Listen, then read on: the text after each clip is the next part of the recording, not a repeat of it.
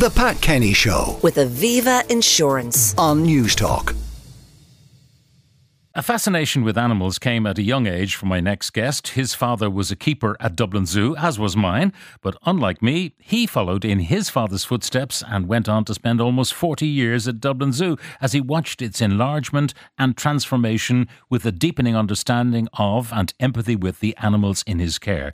I'm delighted to say that I'm joined by the author of this new book. It's called Raised by the Zoo and subtitled My Life with Elephants and Other Animals. Jerry Creighton, good morning and welcome. Pat, thanks so much for having me. It's been everybody knows you from the telly. It's great. Everywhere you go, you're a man from the zoo. You know, that's what you get stopped as, and it's wonderful. The Zoo TV programme first was kind of really a catalyst for how we were perceived across the country by people, and it was a very conscious decision by the then director Leo Oosterweghel, who wanted a totally honest, transparent show of zoo life. He wanted to wait until we were ready to do that. But when we did, we opened it up. It was the births, the deaths, the celebration of life, everything that happened in the zoo, and people would, you know, constantly stop you and say it's an emotional roller coaster ride, but they got in to see the love, the care, the dedication of a very, you know, an amazing group of people.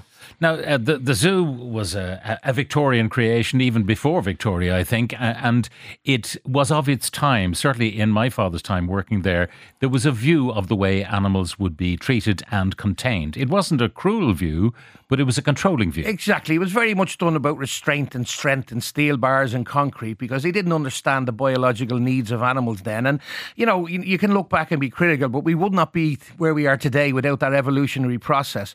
But for me, it's been a privilege to have been and seen those changes that, you know, obviously I remember Terry Murphy as director, and it was very much a zoo of entertainment then. There was big banquets and parties held on a regular basis, and it was very much a member society.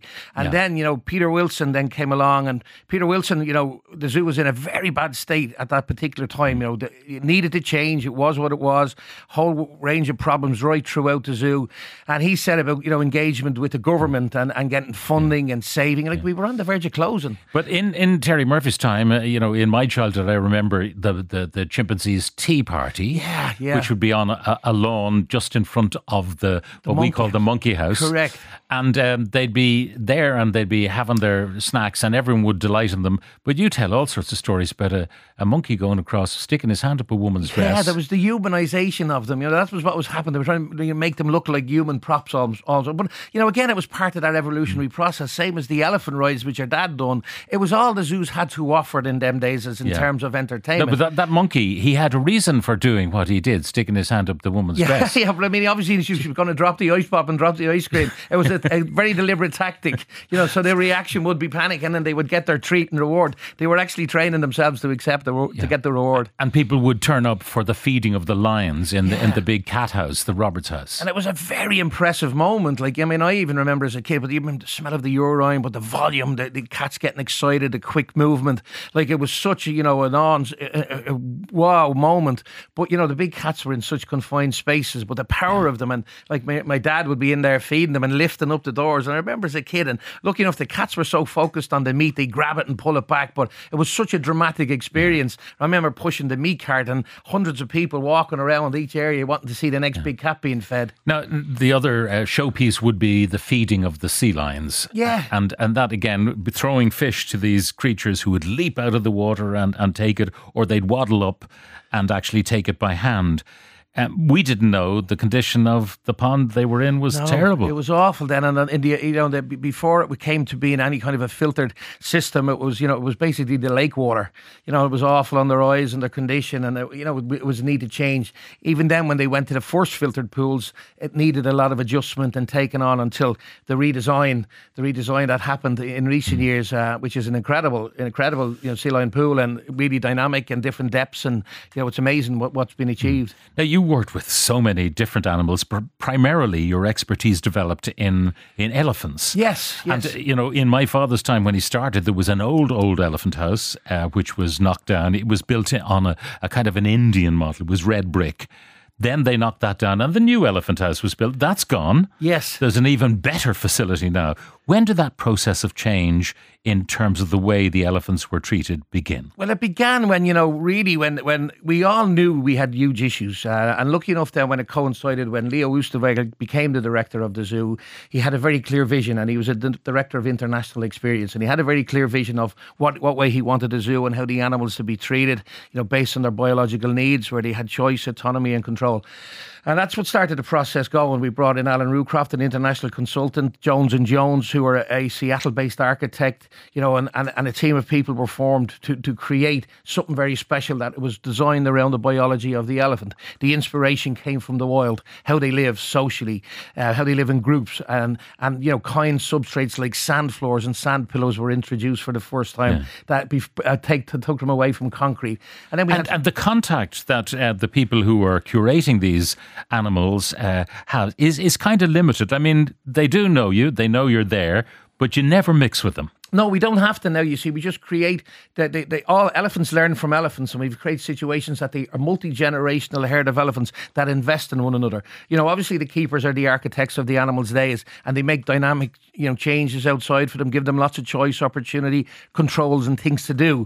But we step back then and allow them to enjoy what is very close to their natural environment. And the results were being astonishing. Like, we've done some really good scientific studies. One of our keepers, Brendan Walsh, done a sleep study, locomotion we done movement and feeding, and all these were comparable with wild elephants. So that shows that's very significant in terms of the wellness of these animals and how they're managed. They like to work for their grub. They do, that's it. They're complex feeders. Elephants are either looking for food for up to 18 hours a day, which I meant. So we come up with, revolutionary ways. We used feed pods, open food hatches that would open during the night. And plus the fact that gone were the days where the keeper would close the door behind them in the evening. The elephants have choice and control to go in and out of their habitat. Yeah. And there'd be a net that you couldn't make the holes too big because the elephants wouldn't have to work hard enough. That's it, because they've over 100,000 muscles in their trunk, and that needs to be worked every day. And then they love just this weaving process of weaving the hay out through the nets. And then a bale of hay that would traditionally be eaten in 30 minutes can take up to 4 or 5 hours to eat. So it's much more natural. It's the whole body of the elephant working in harmony. And this influence went global. That influence went global from Dublin Zoo and actually inspired many, many elephant programs around the world. Now, the elephants themselves, you say they are in family groups. Now, you feel sorry for the lads, really. And, I mean, there was a bull elephant born, the first ever in Dublin Zoo. But his fate was he was going to have to leave home. Yeah, that's what happens, you see. In a situation, the bulls are biologically programmed to leave the herd. From the day they're born and they hit the sand floor, they're biologically programmed. And you can actually see it. A young female will never leave the side of its mother for days and days before it even starts to wander a few metres. The young bulls will be 100 metres away. It's just the way they're programmed. And Budai went to Denver Zoo where he joined the bachelor group, but his life plan was already in place. It wasn't that he was just, he's pushed out the zoo and off you go. Yeah. There was a life plan in place. He's now in the Denver Zoo in the company of other bull elephants. He will then go into a breeding situation when he gets older. So it just hangs out with the boys. That's what happens. It's a perfect life cycle for a bull elephant. Now, when this transformation was happening, it was a learning curve. I mean, when a calf is born and suddenly you see the mother giving the calf, which is lying on the straw or on the sand, a kick. Yeah. And you're concerned she's going to trample her own calf to death. Not so. No, it's an amazing spectacle to watch. And, as new life stumbles to the sand floor and all the herd members are brought around and they're stepping around this elephant, and they're so big, but they're actually so delicate in the process. They do it perfectly, and then they nudge or push the calf. It's very important the calf gets up to the ground. That's why it's a gestation of 22 months. It's been in there because it has to be able to keep up with the herd all throughout the day. Because there might be a predator. There could be a lion or a tiger very close by, depending on the species. So they need to get the calf up into the middle of the herd, and to see this happen and what was created at Dublin Zoo, allowing this to happen naturally without human intervention, was been remarkable and resonated throughout the world. And it was beautiful. 9 births, 9 successful, all within the herd, all elephants teaching elephants. It was a beautiful spectacle to watch. I remember when I was up there with you backstage, as it were, in the elephant enclosure a few years ago, and you were explaining to me the new technologies. I mean, if you want to take the elephant's temperature, for example, if you want to get a blood sample, you have ways of persuading the elephant that they'll actually like this experience. Exactly. We implemented a training method called positive reinforcement. It's a reward-based training system. And what happens is the elephant would come to what we call a protected contact wall. We don't share the same space, as we said, but the elephant is taught to present its foot for pedicures, its ear for blood draws, and it gets rewarded for this whole process. The elephant can walk away if it wants, but it never does. It wants to be there because, it's been rewarded for what it's doing. It's kind, it's considerate, but the elephant has a choice in this process. Now, the young elephants are like young kids. They might get fidgety in the night. And the system in Dublin Zoo is they can mooch away. The mother might give them an elbow. Get up out of there. You're annoying me. Yeah. And the calf will wander out. Yeah, they wander out. Mooch around. The keepers are doing an incredible job. There'll be many, many... You know, browse piles outside, sand pillows, mud wallows, everything for the elephant to engage, you know, in its biology, in its reference points, what it needs to do and exist as a species. So, you know, it's wonderful to see such natural behaviours, and that's what's happened over the last 20 years of the zoo. You know, the work, as I say, when our director Leo came in, he changed so many aspects of the designs, brought it into a much more of, you know, a better place for animals, and it's been remarkable. Yeah, it's been remarkable, and obviously there was government funding came in at a crucial point, and also there was a donation of 19 hectares from Arás an Uachtaráin, which was fabulous because it allowed the creation of habitats for the animals which were more naturalistic. Correct. When the government made a correct decision to invest in the zoo for the people of the country, and Arás an Uachtaráin came along, we were really able to reinvent ourselves in terms of space. Yeah. All the big species went up there, giraffe, zebra, it gave so much room. Tell me how close it was to closure. It was really close, as I say, in the 80s. I remember Peter Wilson saying that the board members had to do a collection to pay the staff's wages the following week.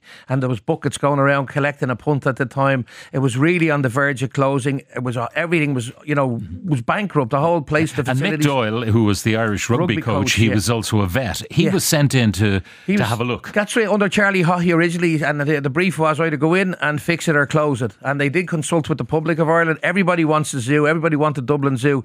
And again, as I said, when it moved on to Peter Wilson and the negotiations, he got secured the funding that got us back on our feet. And then after that, then we were able to excel when the Leo came in. He was the director of international significance. Now, Leo understood that it's not just about having a nice habitat for the animals and people can wander around and look at them. People also have to be fed, as well as animals. People have to go to the loo. Nappies have to be changed. Correct. That's what I mentioned in the book, you know, because I remember going in and saying to Leo, why aren't we doing this or why aren't we doing that? You know, because I obviously thought the animals came first, but he said, you know, the infrastructure had to be put up to a level where people were really, really comfortable. The lady coming or the man coming with their kids on a Saturday or Sunday that wanted to eat and have facilities and families together, that had to be in place. So that was the core to attracting people back, that people were comfortable. And that's what, you know, that was the result, and then we were able to work on the big habitats then after that. But it was a process, you know, it was a tactical process that took many years, but the results are astonishing. Now, there's some great yarns in the book. You know, the monkeys get their new habitat, the primates, and they're out on an island, and then it's unusually a cold winter and the lake ice is over. And they go sliding. That's right, the Sulawesi crested macaques. And they're a ground-dwelling species, which means they like to play along the ground. And they were running across the island and sliding on their bellies right across. And a few that went out decided to go walkabouts in the park. But lucky enough, we always had plans in place and we got them back. But it was a real reflection on how comfortable and how happy they were in their environment. They just wanted to play and explore a bit more. Then you had to literally break the ice. The ice and get them back. That's a fact. There are some great escapes. Animals very occasionally escape, but on one occasion you had a terrible job to do, and it's a heartbreaking moment when a rhino gets loose. Yeah, that was definitely one of the darkest days for me after so many years in the zoo. But again, it would never happen now with risk assessment and proper planning. We train animals now for crates before they go away. But unfortunately, it was a young rhino that got very spooked when she was being loaded onto a container. And she actually came through the side of the container. She broke it. And of course, it was 2:00 in the day. And I was over there with my dad, and I brought over the firearm because I was part of the firearms response team. And that's a just in case. That's a just in case scenario. We always have to cover, you know, for these reasons. But unfortunately, I had to shoot the rhino, and I never forget it. You know, one of the darkest days in the zoo. Thankfully, long finished. Now we have, you know, proper things in place, and it wouldn't happen. And people should be reassured that that's not going to happen. But these things, you know, every zoo has a history. Now you profile a whole pile of elephants, not just the ones that were in Dublin Zoo, but stories of, for example, Sissy, the elephant and the flood. Yeah, and how Sissy survived. I've been over working with the Tennessee team, and she was an elephant that, you know, again was not treated very well in human care, but she was in a flood at the San Antonio Zoo, and what happened was she was submerged in water for under 3 days and holding onto a branch with her trunk, but she managed to survive it. But she was breathing through her trunk, trunk and was submerged underwater. And submerged, but her trunk is still damaged, and she was a product of some very bad care in with humans. She was also badly beaten at a place she was in Mexico one time with baseball bats. But thankfully now she's in the Tennessee Sanctuary, who are doing incredible work with elephants. And, you know, she now has a home and she's starting to trust humans again. So it's wonderful to see her transformation. Now, you did some hand rearing. We played a clip earlier of you talking about having, you never knew what creatures would be in the Creighton home, whether it be lion cubs or tiger cubs or whatever it might be. And you hand reared so many, and you wouldn't do that today, except maybe in a very exceptional case. Yes, we've learned a lot more from that, because hand rearing, was great, and it was a great experience. But it can have a cause for the animal if they become too attached to a human or don't learn their own social behaviour. Luckily, we had Lucy at home as a chimp that lived with myself and the wife Leona at home for 2 years, and we got her back into a situation where she was introduced back, which was great. But you have to be very, very careful. Now you can do assisted feeding. Like, we've done examples with Asiatic lions in the zoo where we were able to go in with a bottle, give them a feed, allow mum back in, and she continued to nurse them and mind them and manage them as a lioness would. So, there's different strategies and different plans now which are in place. So hand rearing is definitely not the solution. We did it then with the best intentions, but we know now that there's more appropriate ways. They become humanised. They can. But Lucy was a great example of a knot, because we had a very strategic plan to get Lucy back into the group of chimpanzee or troop, and it worked very well. Yeah, because you could approach the group, her in your arms initially, then her on your back, exactly. Then allowing her to kind of interact with them. Exactly, and that's what I mentioned. We built a petition right next to her family where she could see them, and the sights and smells and sounds and the vocalizations, and then we could judge the behaviour. We were trying to groom her, through the petition, and then eventually we knew the time was right. And then our mom picked her up on the very first day after 2 years, which was remarkable to see. You had to have so many skills. For instance, removing placenta with a litter. Yeah, that was one of the elephants, Asha, and it was her firstborn, and she retained the placenta, which would stop her producing milk. And her calf was trying to feed, and we were bottle feeding the calf. Again, it was a good. We didn't have to take the elephant away, but we had to go down to the stores and get a new litter picker. It was coming out of her body, and lucky enough, she was trained to come to the PC wall, and we were washing her with a hot shower, and then we were gently pulling out the placenta, and as the placenta came out, and the whole thing fell to the floor, she walked over and lifted her leg and allowed her calf to feed. So one of the strange jobs you'd have to do, but thankfully through the modern training methods we were able to give her the best care possible. Now, people followed the adventures of the zoo even through COVID. I mean, that was a dark time, because they all still had to be fed, people had to be paid, the zoo had to continue, but without an audience. Yeah, it was a very, very strange time, and it was a very difficult time. We had a new director, Christoph, and he inherited the zoo that was in COVID. It was very, very difficult, and you're used to people. The zoo is so dependent on revenue, from the summer months to when it comes in, and all through the year, and it was a lot of money being lost every month. But thankfully, we had an appeal which was incredible. We got support from the government, and it saw us through it. It was a difficult time, but it was very weird, and being in the park and having so few people around. But the keepers done an exceptional job keeping the animals stimulated, and they got through. They got through. And now the animals, you remarked that they actually enjoy the fact that there are people there, because even if they're not interacting with the people, they're watching them. Certain species, correct? Yeah, certain species. It's new stuff happening. Exactly. Certain species you would observe. A lot of them are so ingrained in their habitats, which is great. They got things to do, but they're people watchers.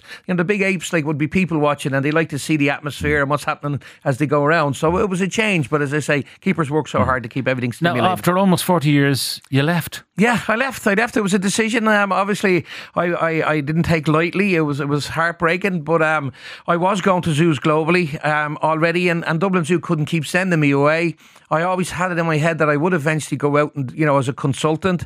I did. Thankfully, the phone hasn't stopped ringing, Pat. I'm working in projects in the UAE with Melbourne Zoo in Australia, zoos in the US, Israel, UK, Howlett's Wild Animal Park, where we're on the verge of putting 13 African elephants back to the wild, the first time ever from a zoo situation. Yeah. So some of the biggest elephant projects in the world, I'm now involved with, and that's very rewarding, and that was from all the information and knowledge that I harvested and learned through Dublin Zoo and working with people like Alan Roocroft, who was the consultant we brought in, who was invested so much time in me, and it was incredible the stuff I learned, and now I get a chance to make to pass it on and be hopefully a positive global global influence. Yeah. You remarked that nowadays you might give a lecture in Trinity College in Dublin, and that would have been beyond the imagination of your teachers. A little bit, yeah. One of my teachers said to me, because he said I was sometimes a bit of a messer in the class, he said, Creighton, the only way you'll ever get to Trinity College is on a messenger bike. But I proved them wrong. I proved them wrong, and regularly go out and do the talks, and which is great to be able to do that. People love to listen. It's been great to accumulate. It's accumulated knowledge. It's the stuff you can't buy in classrooms. You know, to have that experience and that knowledge and to be able to share it now is so, so rewarding. Well, Jerry, I have to say, if our listeners read one book this year, this is the one they should read. It is absolutely fantastic. It's called Raised by the Zoo, My Life with Elephants and Other Animals. It's published by Gill Books, and its author, the unmistakable Jerry Creighton.